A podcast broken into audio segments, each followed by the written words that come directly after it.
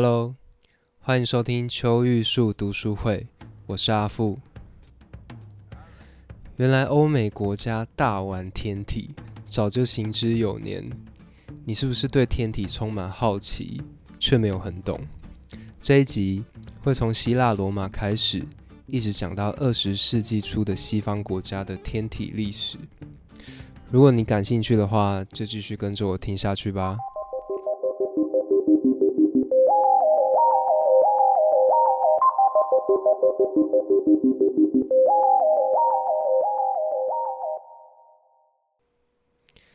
第五章，章节名称是极简版的早期非色情社交裸体史。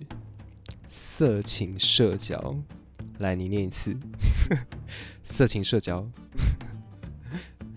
念完之后啊，我觉得最有兴趣的地方在于这些分散各国的天体组织的共同性，例如推崇健康饮食、自然、阳光疗法，希望人们回归自然。对于成瘾性食物，像是酒精啊、咖啡、茶、牛奶、糖分等，抱持着负面的态度。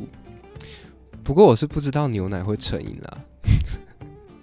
Anyway，这些天体组织通常认为现代文明以及都市化是造成人们不幸的根源。然后最刺激的来了，这些天体组织被认为，注意哦，是被被认为，这些天体组织被认为背后可能隐藏着其他目的，像是。反犹太主义、种族优化、同志活动、共产主义、马克思主义、民族主义，甚至是对抗基督教的目的，并且哦，天体组织创立的背景都在混沌、动荡、人民倍感压力的情况下。例如，印度是在贫困污秽的环境，英属印度压抑的官僚组织，以及创立天体互助结社的克劳福尔德的老婆过世之后。德国则是在一战之后经济受创，国家背负巨额债务的背景之下；美国则是华尔街股灾、禁酒令以及气候异常。怎么样，是不是很有趣啊？至于到底为什么，我们就从希腊开始说起。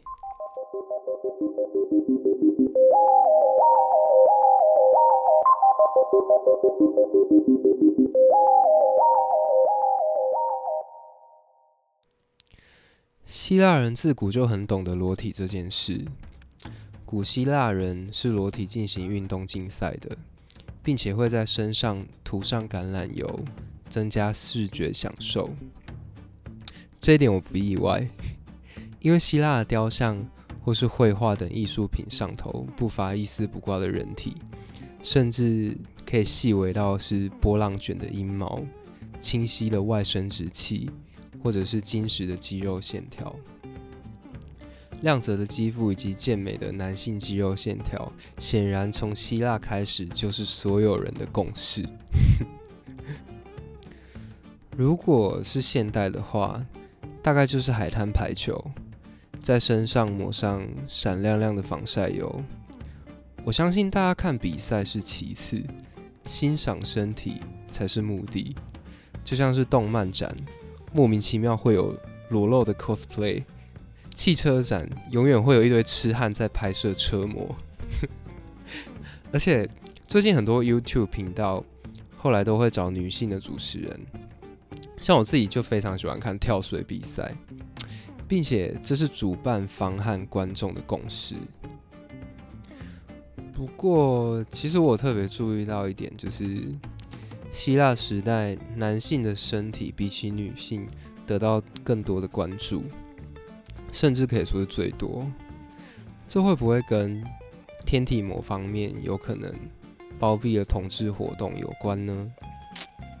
其实不太清楚，但是可以确定的是，从古希腊开始，男性的身体就是取悦眼球的，并且有各种名义可以让男性光着屁股供大家欣赏。但是啊，在希腊时代，裸体并不限于运动。希腊字 gymnos 的意思就是裸体，裸体的字首居然是 gym GYM，就是体育馆。这难道代表着上体育馆就是要裸体吗？当时的体育馆除了拿来练习体操以外，主要的目的是用来给年轻男性讨论哲学、科学以及文学的公共建筑。你能想象希腊三哲苏格拉底、柏拉图和亚里士多德在讲他们伟大的哲学观的时候，是光着屁股露着屌，和一大群一样一丝不挂的年轻男性处在体育馆吗？我现在闭眼想象三秒，嗯，艺术，It's an artwork。不过前提是他们的身材要好啦，可能古代没有什么垃圾食物，所以我想象的是一大群身材姣好的肌肉棒子互相碰撞，然后那种年轻男体散发出的荷尔蒙味道。不要闹。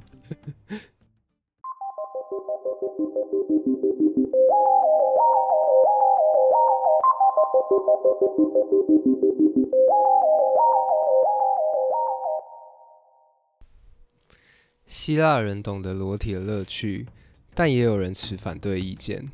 例如接下来的罗马，罗马人宣告体育馆是个伤风败俗的地方，并且将其关闭。百了位由此可证，当时的体育馆确实是个光溜溜的地方。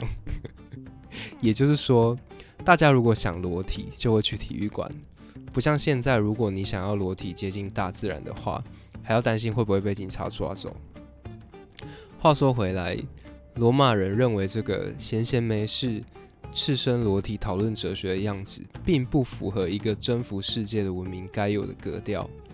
就像今日的资本主义企业，他们只需要可以接受指挥的军人、工人，而不需要哲学家、运动员。这种情况在罗马人改信基督教后变本加厉。那些英俊帅气的希腊雕像，被当成淫秽下流的东西，从此罗马政府便下令用石膏做成的无花果叶遮住雕像的重要部位。自此以后，西方文化对于理智主义或是哲学性的对话都遭到打压，仅存在波西米亚飞地、大学校园和网络上。这边补充一下，波西米亚飞地的意思是波西米亚主义者的社区或集散地。飞地在此隐喻此区的人过着与外界截然不同的生活。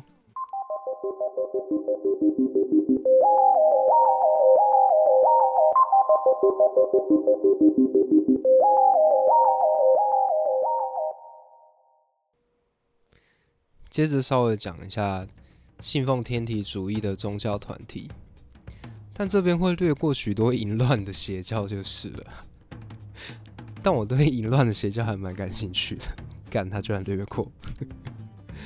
虽然作者觉得基督教的假道学和性压抑很虚伪，因为假若我们的社会都是裸体的，那么身材迷思、饮食疾患以及因性欲而起的羞耻感便不会出现。但与裸体相关的性吸引力却可能会是一个问题。关于这个问题，我想念一小段原文。假使我们上学的时候，身上除了抹初榨橄榄油以外，什么都没穿，我无法想象这样的社会还会出现如同今日的身材迷思、饮食疾患以及所有因性欲而起的羞愧感。不过，我又在幻想着，假如在史佩特老师的社会学课堂上，大家都没穿衣服。可能终将引发青少年荷尔蒙大暴走，导致无法克制的勃起和少年怀孕的风暴。这实在是太好笑了，我一定要念给你听。虽然大多数宗教是反对天体的，但是也有实行天体主义的宗教团体，甚至可以说数量还不少。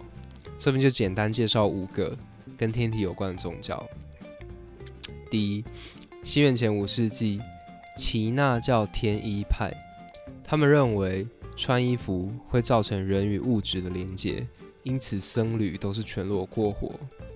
第二个，西元前二到十八世纪，北非基督教亚当派，他们拒绝穿衣服，他们相信只要将私处的无花果叶拿掉，并实行神圣天体主义，哇，Holy，就能重返伊甸园时的纯真。第三，西元四到六世纪，西班牙普里西利安派，他们深信阳光来自上帝，且具有疗愈力。衣服由撒旦制作，阻挡阳光接触人类的皮肤。第四个，十三到十四世纪，我真的觉得好难念哦。十三到十四，十三到十四世纪，十三到十四世纪，靠北。Anyway，十三到十四世纪，法国基督教图鲁宾教派，他们觉得衣服是用来防止人类犯罪的，因此。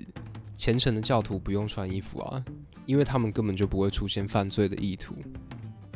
第五个，十六世纪荷兰重洗派团体，他们可以说是嬉皮十足，过着群体生活，主张天体以及自由性爱，还有许多疯狂的教派，这边就不提了。作者啊，其实对于因为宗教的理由而脱衣不感兴趣。因为人类为了宗教所做的疯狂事情实在是太多了，他比较想探究的是那些因为单纯觉得很舒服而在公共场域脱衣的人。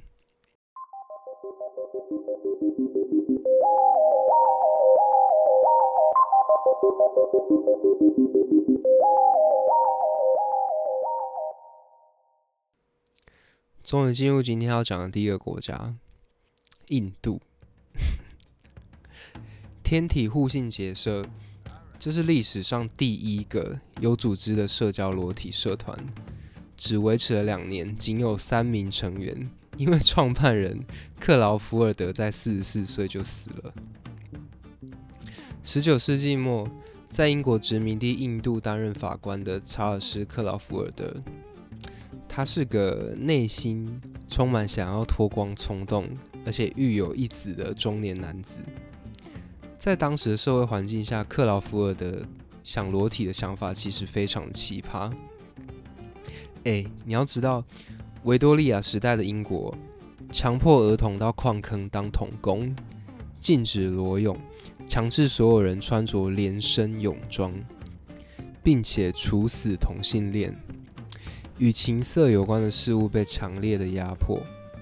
克劳福尔德在老婆死后，可以说是为了裸体这件事情抛家弃子，不顾一切。他把孩子交给亲戚照顾，和一对美国传教士兄弟卡尔罗格、卡尔德伍德，再次卡尔罗格、卡尔德伍德以及安德鲁·卡尔德伍德一起。他们想要创造一个无一自在的欢乐场所。也就是天体互助结社，克劳福尔德真的有过于常人的勇气。你不要忘记，这个英国佬是在印度当法官。当时的印度就像一个怪模怪样的伦敦，有着世界级的大学、哥德式的建筑，但是人们还是会把秽物摆在屋子前面，等待回收者来倒夜香。绝大多数的印度人还是住在拥挤污秽的贫民窟，并且充斥着热病与鼠疫。该组织最初是如何开始，已经无从得知，只能从克劳福尔德写给卡本特说自己的天体梦的信中探起端倪。从克劳福尔德与爱德华卡本特的书信中得知，天体互信结社章程。我在这边稍微念一下章程。每位成员一，凡适当地点皆须裸身；二，应鼓励他人效仿；三，如本身有平常受禁止之性欲或对其他事物之喜好，应直言不讳，并劝阻他人做出不必要之缄默行为；四，需遵守以上规则。克劳福尔德写给卡本特第二封信，写于一八九一年的十月二十五日。信中，克劳福尔德承认，他承认此生对裸体有强烈的渴望，希望找到更多的成员。我觉得蛮屌的，就是他有种如此认真的写出这种不被社会接受的东西，我真的服了。而且尤其是那一句“此生对裸体有强烈的渴望”，哦，希望找到更多的成员，包含女性。我再念一下社团主旨，总共分为三大类：一、肉体。人类发明的衣物舒适度无法与裸体比拟。二、道德，因为穿衣服使人们对自己的身体产生谬误的羞耻心，且对于异性有病态的好奇。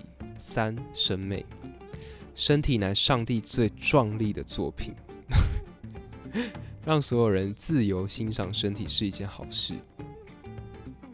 这边要重点介绍一下卡本特这个人。毕竟这是史上第一个有组织的社交裸体团体。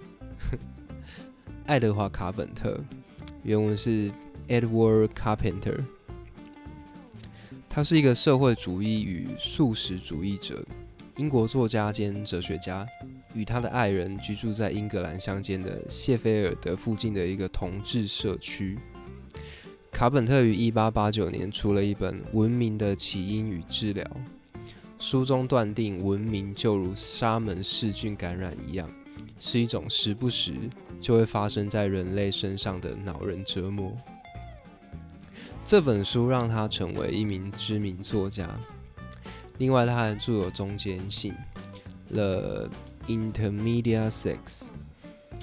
这本书后来成为早期同志平权运动颇具开创性的必读书目。卡本特主张简单自然的生活形态，和他的伴侣乔治·梅瑞尔住在乡间。不过，就是值得注意的是，这是一九八五年，当时同志是会被控鸡奸和严重猥亵，关进大牢的。卡本特在那个时候可以公开他同性恋的关系生活，就只有两种情况嘛，要么是住得非常偏远。不然就是权威很大。天哪，我真的觉得有点羡慕诶，在那个年代就可以这样子做自己，追求自己的幸福。我猜当时英国的所有性少数都应该很羡慕他吧。然后我突然想到，我有一个朋友，他才二十出头岁，但他身边曾经知道他是同志的人只有一个。我其实真的很难想象一个千禧世代的小孩可以如此的珍贵。他还说他家里管得很严，他那时候可以跟一个朋友出国玩，是因为家里人都认识他。然后当时他有一个交往两年的伴侣，家里的人连这个人是谁都不知道。到底是要活得多累？到底有多累？那时候跟他聊到出柜这件事的时候，他马上。眉头一皱，脸色一沉。李组长马上察觉到一样，没有啦。当然不是说每个人都一定要出柜，或是出柜就是好棒棒，这是每个人选择。相信有不出柜可以过得很好的人。不过，呵呵。所以卡本特那个时候可以就是公开他同性恋的身份，并且跟他爱人一起住在外面。真的很屌，然后因此，卡本特可以说是另类生活的拥护者。不难理解克劳福尔德为什么会写信给他，诉说自己的天体梦。或许天体组织与同性恋有所关联，用天体组织做一种掩护，因为当时的同性恋是违法的，原因是。卡本特是当时同性恋平权的知名人物，而克劳福尔德唯一真正有在联系的人正是卡本特。然而，天体互助结社对于后来的天体组织的影响力其实很难说啦，因为克劳福尔德的行踪很隐秘，并且在成立两年后就过世了，有够衰，付出这么多努力，抛家弃子。结果创立两年，刚要开始爽就走了，而且当时的社团成员从头到尾也只有三个人而已。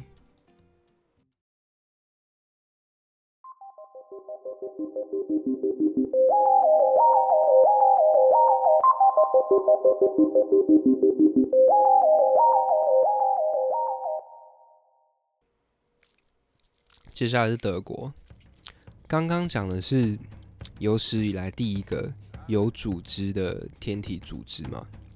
接下来德国是天体哲学史上第一本，也是最具影响力的著作。理查温格维特，他在一九零七年的时候出版了一本书，叫做《历史、卫生、道德与艺术之光下的裸体》。此书呢，引起当时德国人民的轰动，但同时也触动了教会和国家敏感的神经。当时的德国工业如日中天，民众蜂拥的挤进市区，希望能赚更多钱，过更好的生活。此书却在宣传嬉皮士的回归自然的理念。当时的德国处在世纪末，社会上充斥着各种活泼崭新的思想，例如波西米亚式的反正统文化，各种有关艺术、生活、性与政治的新思想，在当时蔚为时代精神。流行的艺术，像是诗、诗词、画作、舞台剧、期刊，都在企图颠覆主流的父权主义和军国主义。劳动阶级的社会主义思想则暗中涌动。《裸体》这本书，《裸体》就是刚说的那本书，简称，接下来都是简称《裸体》。《裸体》这本书上架的时候，国会甚至还为了此书进行协商。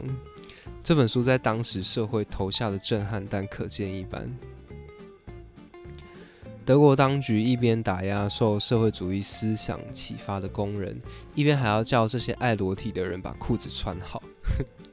政府想要禁《裸体》这本书，但是没有成功，只好想尽办法找作者麻烦，例如在路上拦截他，或是监视，试图逮到他在举办什么下流的狂欢派对，好让当局给他冠上污名，把温格维特监禁起来。不过，《裸体》这本书。它触动了德国人心底的欲望，或者也可以说是人类心底的欲望，也就是我们与大自然之间有种浪漫的连接，人类本身也拥有无关宗教组织的灵性。温格维特认为，裸体是面对世纪转换的一剂万灵丹，可以救治所有折磨人类的身体疾病、精神失调和社会问题，甚至。甚至连手淫的习惯也能够因为裸体而停止，因为裸体能使感官欲望得到平静。感官，感官欲望。呃，但是本书的作者在这边表示压根不相信。他说：“谁都知道，唯一能够停止手淫的办法就是高潮。”对于自慰这件事，我也是打上一个大问号了。我觉得唯一能够不打、不想打手枪，大概就是有另一半的时候，而且就算有另一半，还是会做这件事。不知道，嗯，可能未来加入一个天庭才有立场说嘴吧。原来裸体就能够停止自慰哦，受教。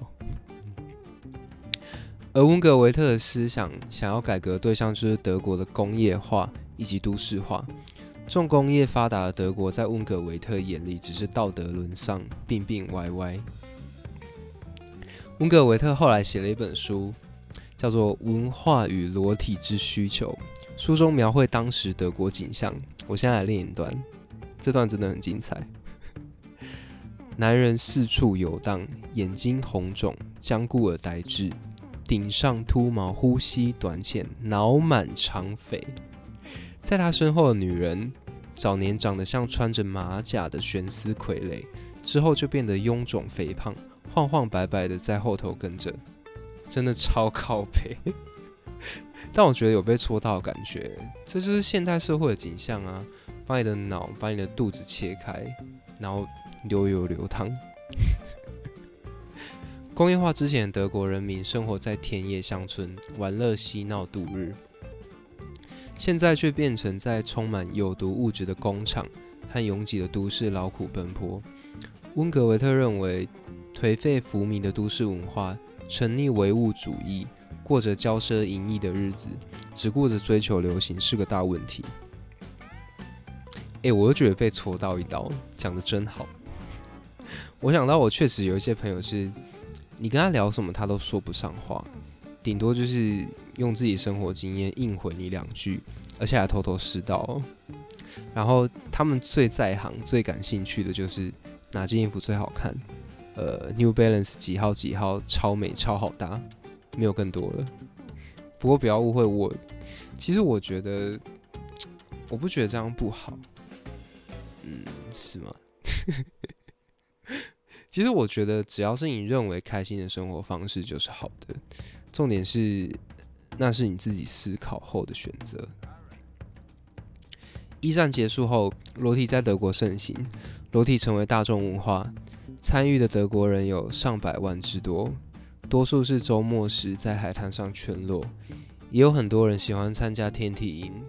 战败的德国经济受创，人民需要喘息的空间，于是裸体盛行，各种关于裸体文化杂志诞生，相关书籍大卖。一九二零年，也就是一战之后，出现许多新的天体俱乐部组织，并且取名都非常像邪教，例如“光之德国联谊会 ”（German Friends of the Light）、太阳之友莱比锡联盟。Leipzig League of Friends of the Sun，温格维特也有自己的俱乐部，叫做生命成长聚会所。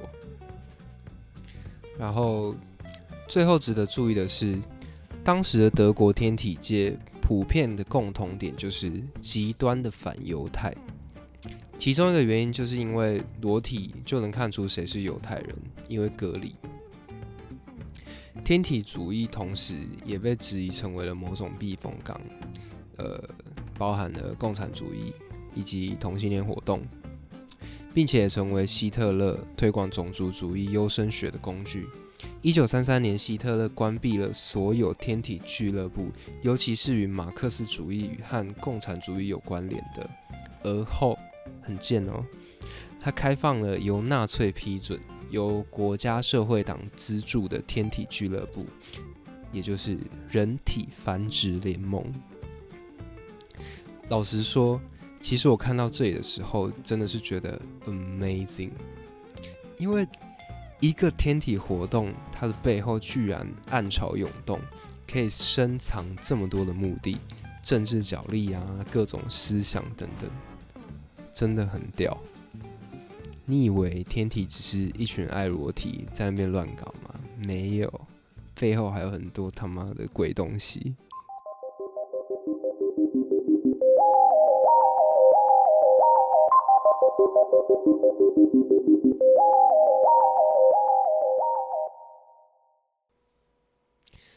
接着是英国，一九一三年的英国，一篇由哈洛德·克莱尔布斯。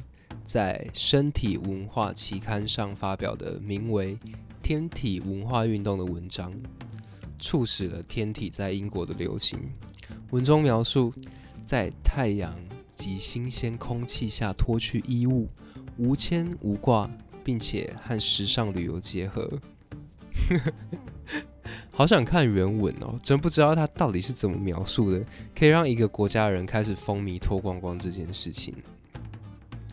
而后，各家杂志开始出现天体相关的讨论，布斯也组成了英国天体哲学协会。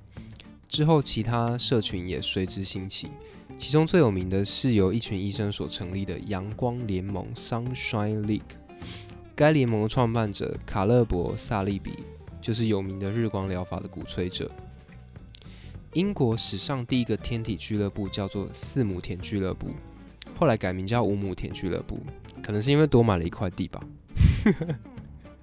创办人就是布斯，他和原先英国天体哲学协会里的核心成员蒙内拉社群拆伙，然后布斯他们奉行非情色社交裸体。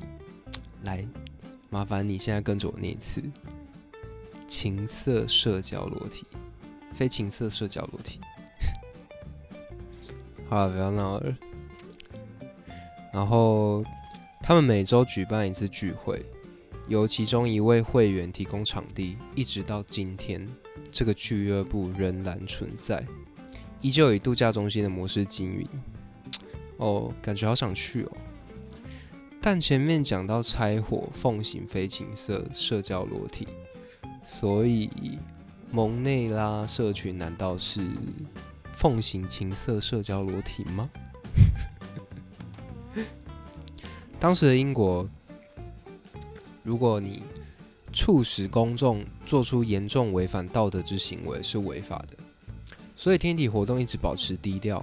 蒙内拉社群草拟了一份《蒙内拉社群会员守则决议书》，要求参与者谨守秘密，不可以告诉其他人此社群的存在，不允许泄露其他会员的身份。也因此，他们入会时都会取个跟体操相关的名字。天体俱乐部的第一原则可能就是谁都不可以提到天体俱乐部。而且这些社群通常有指定的秘密握手形式。这件事让我想到现在的台湾，因为我有在网络上潜潜水，潜入一群裸体的社群，他们也是匿名社群的方式进行。确实，谁都不想被发现嘛。自己身边那个同事朋友，在假日的时候，居然是一个喜欢脱光光在野外晒太阳的人。而且以前有听过有人在讨论，就是要怎么分辨圈内人的方式。呃，好像同志啊，同志，我记得有听过什么耳环戴某一边这种说法。看来人类过了一百年，有些事情还是没有什么进步嘛。或许这些规矩看起来偏执可笑，但在一九二五年的英国，在公共礼仪法之下，英国人可能会因为在户外裸体玩乐遭到监禁，特别是男女同处一地，男女一起裸体享受阳光，被视为是违法而且可耻的。所以，如果是同性就没差吗？现今的社会对于裸体的规范其实也是漏洞百出啊，而且非常矛盾。我们可以在同性别的裸汤更衣室大方的裸体。如果按照这个道理，那假设我念男校，然后学校里面的职员老师都是男生，那我是不是一进学校就可以脱光光？话说回来，那个时候的英国天体族有可能被当成共产分子。甚至有人写信指称，天体有部分就是由德国、俄国、犹太人所主导来对抗基督教的国际性阴谋。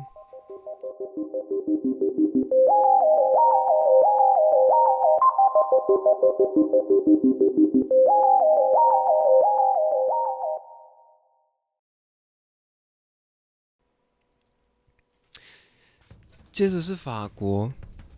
衣服该怎么穿？问法国人就对了。虽然法国人一直对时尚很热衷，但他们也是不会错过这个可以不穿衣服的热潮。也或许是法国人有了新的见解，他们可能觉得不穿衣服最时尚，fashion。不过这里我突然想到，高中的时候有一个教公民的女老师，她在课堂上问同学说：“难道你们不觉得人的身体是很漂亮的吗？”那时候的我简直惊呆了。我的眼睛瞪大发直，也没有在管内容是什么，我只觉得不可能吧，不可能在课堂上讲这种淫秽不堪的话吧。但是现在想一想，其实，对啊，人的身体确实很漂亮。我在这里跟公民老师道歉，对不起。法国塞纳河中间居然有一座名为“身体之光”的裸体之岛。嗯，现在还有的话。直接列为疫情之后第一个旅游地点，机票订起来。一九二七年，一对从事自然疗法的医师兄弟加斯顿·迪维尔和安德鲁·迪维尔创立了天然主义者协会，随后发表《创造你的身体》这本书，内容陈述阳光、新鲜空气和健康舒适的治疗作用。他们的想法和温格维特以及其他天然主义者一样。相信都市生活是造成许多折磨人类疾病的元凶。之后出版双周刊《天然主义》，还在塞纳河中租了一座岛，命名为“身体之光”。虽然两兄弟想让这座岛成为完全开放的天体度假中心，无奈却受到法国当地警方和卫生部长的压力，政府当局要求男生得穿短裤，女生得穿胸罩和内裤，必须把胸部和性器官藏好。嗯，但这里我这里我突然联想到一个问题，就是为什么女生要把胸部遮起来？难道是说女生的乳房比较有魅力吗？比较容易让人产生性幻想，比较容易让人勃起或是湿掉？可是我觉得这个很瞎，对吧？因为你就想，呃，假设一个我们现在想最美好的，假设一个二十几岁的年轻小伙子，然后他每天都有在健身，然后他就有一个不用硕大，就是轮廓明显，然后有弹性的胸肌，这难道不让人有性幻想吗？而且你看那些现在主流同志最喜欢去健身房练的就是什么？二头肌跟胸部，那照这样讲的话，那是不是这两个部位容易让人引起性幻想？那就是二头肌也要遮起来。那到最后是不是干脆说，有健身的人就是出门就要全身包得紧紧的？对啊，甚至是你包得紧紧的，嗯，不知道你有没有听说过鞋袜控？就是看到你穿鞋子啊，然后穿白袜，他就会觉得啊，直接直接就是。分泌他的精子 和卵子。好，Anyway，迪维尔兄弟受不了这些绑手绑脚的规矩，他们在一九三一年在地中海勒旺岛建立了一个名叫太阳城的度假村。这是一个私人岛屿，因此大家得以全天候都不穿衣服，可以说是一座天体族的乌托邦。所以塞纳河那座岛已经没了，有点失望。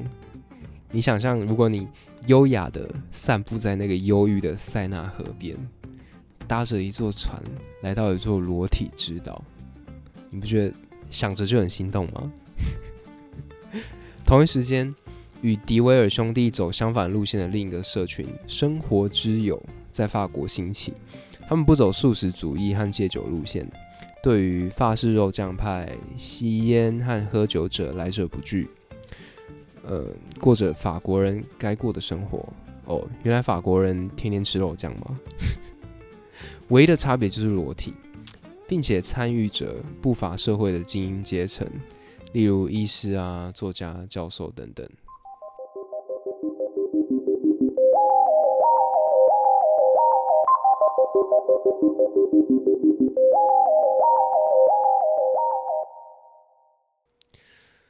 最后一个是美国。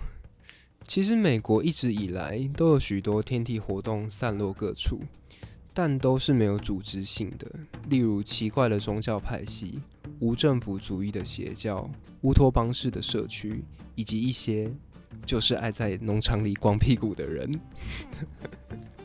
一九二九年，一位年轻的德国人库尔特·巴特尔，库尔特·巴特尔。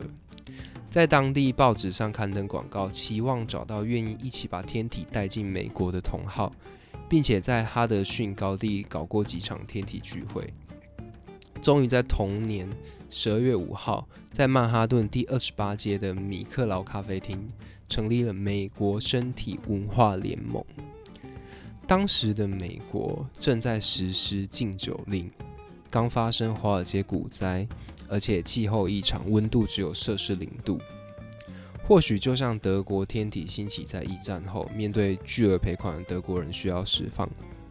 对于美国人来说，既破产又不能买醉，还饥饿受冻，这时候的确是 需要来点乐子。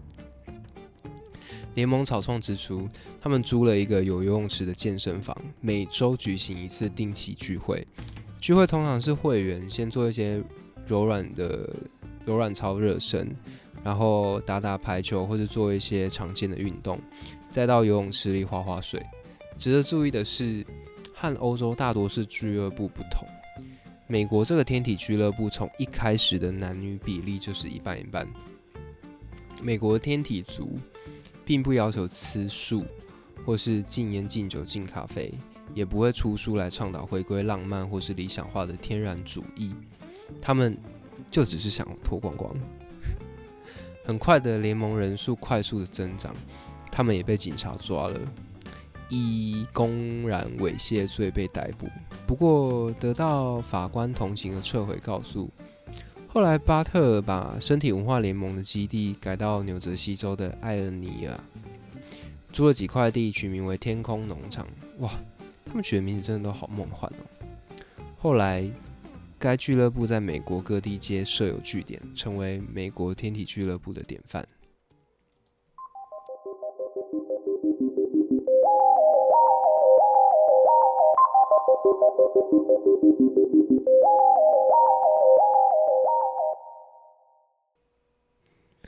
最后是 Q&A 环节，我会在每一集的最后回答三个 Q&A。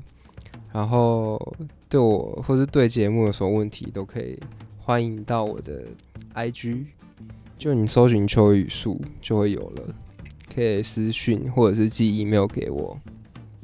好，第一个问题，请问会考虑念完一整本书再一次做一集吗？或许可以一次呃做个一两个小时，这样可以一次听完完整的一本书。不然你做几个章节就停更，感觉听到一半很干。好了，停更跟这无关了，停更就是啊，就是我就想停更啊，怎么样？好啊，嗯，这个问题嗯涉及到就是我一开始嗯想要做的事情。就是为什么我不要一次念完一本一一整本书，再一次做一集？因为我那时候就想说，嗯、我是想要介绍呃一本书，然后我想要科普一些知识给给大家听。那我就觉得说，如果我看完整本书再做的话，那就会沦为就是比较概略的，就是告诉你一个结论，然后再去跟你讲就是为什么。但是。呃，我是想要仔细的把内容都讲出来，所以我会选择一个章节一个章节很仔细的讲，然后这也牵涉到我选的书的种类啦。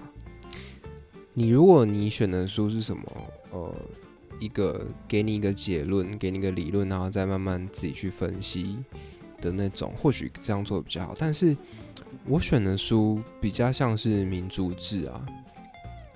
就是他会一个一个去访谈，然后做一些文本的爬书，然后就是会去讨论说，哎，这件事情什么时候发生，然后是谁发生，然后那个人又是在什么背景之下发生，然后去做这件事情。对啊，我总不可能告诉你一个结论说，哦。某一本书是天体历史、哲学史上最有影响的一本书，然后我不去跟你讲说作者是谁，他的生平怎么样，然后他在什么样的背景写了这本书，然后成立一个天体组织，这就是精华所在啊！我怎么可能把它略掉？所以我一定我的选择就是一定要一个章节一个章节慢慢的把它做完。好，第一个问题回答完，第二个建议，这是问题吗？这是建议耶。建议阿富可以多找几个人一起主持，大家一起来讨论一本书，感觉这样会有趣很多。有啦，其实我有想过，但是齁，这样会有个问题，就是其实你讲的就是最怎么讲，最有实际意义的读书会，就是大家都把书看完，然后我们一起来讨论。但是这样子的话，没有看书的人就会听不懂。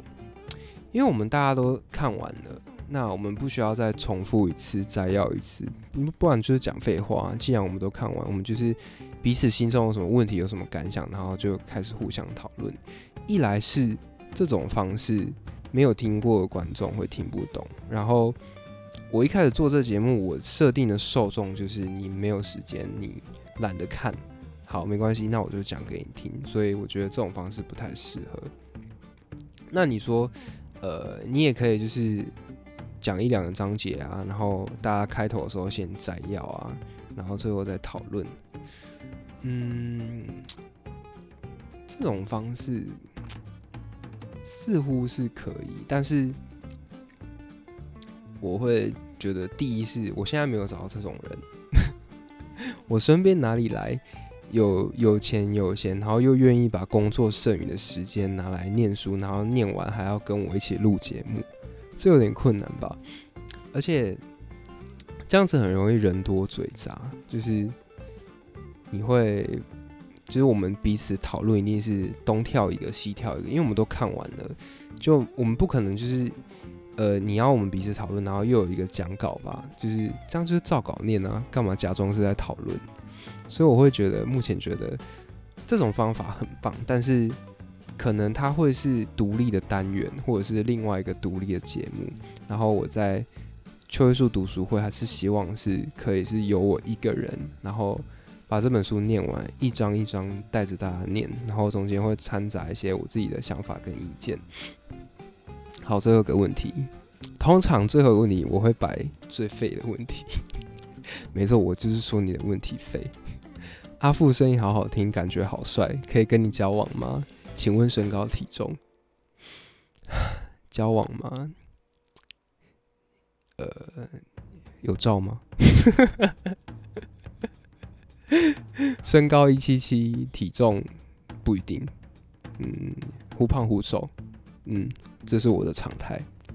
好，今天的读书会就到这边结束，然后再跟大家讲一下，就是我以后会周更，然后秋叶树读书会的更新时间会是在每周一的早上五点，然后我有另外的频道叫做秋玉树雨季 dc。那个频道更新时间会在礼拜五的晚上九点，也就是明天就会再更新一集。好，有兴趣的可以来听。呃，然后有话要跟我说的，可以到 IG 搜寻秋雨树，然后就可以私讯我喽。嗯，拜拜。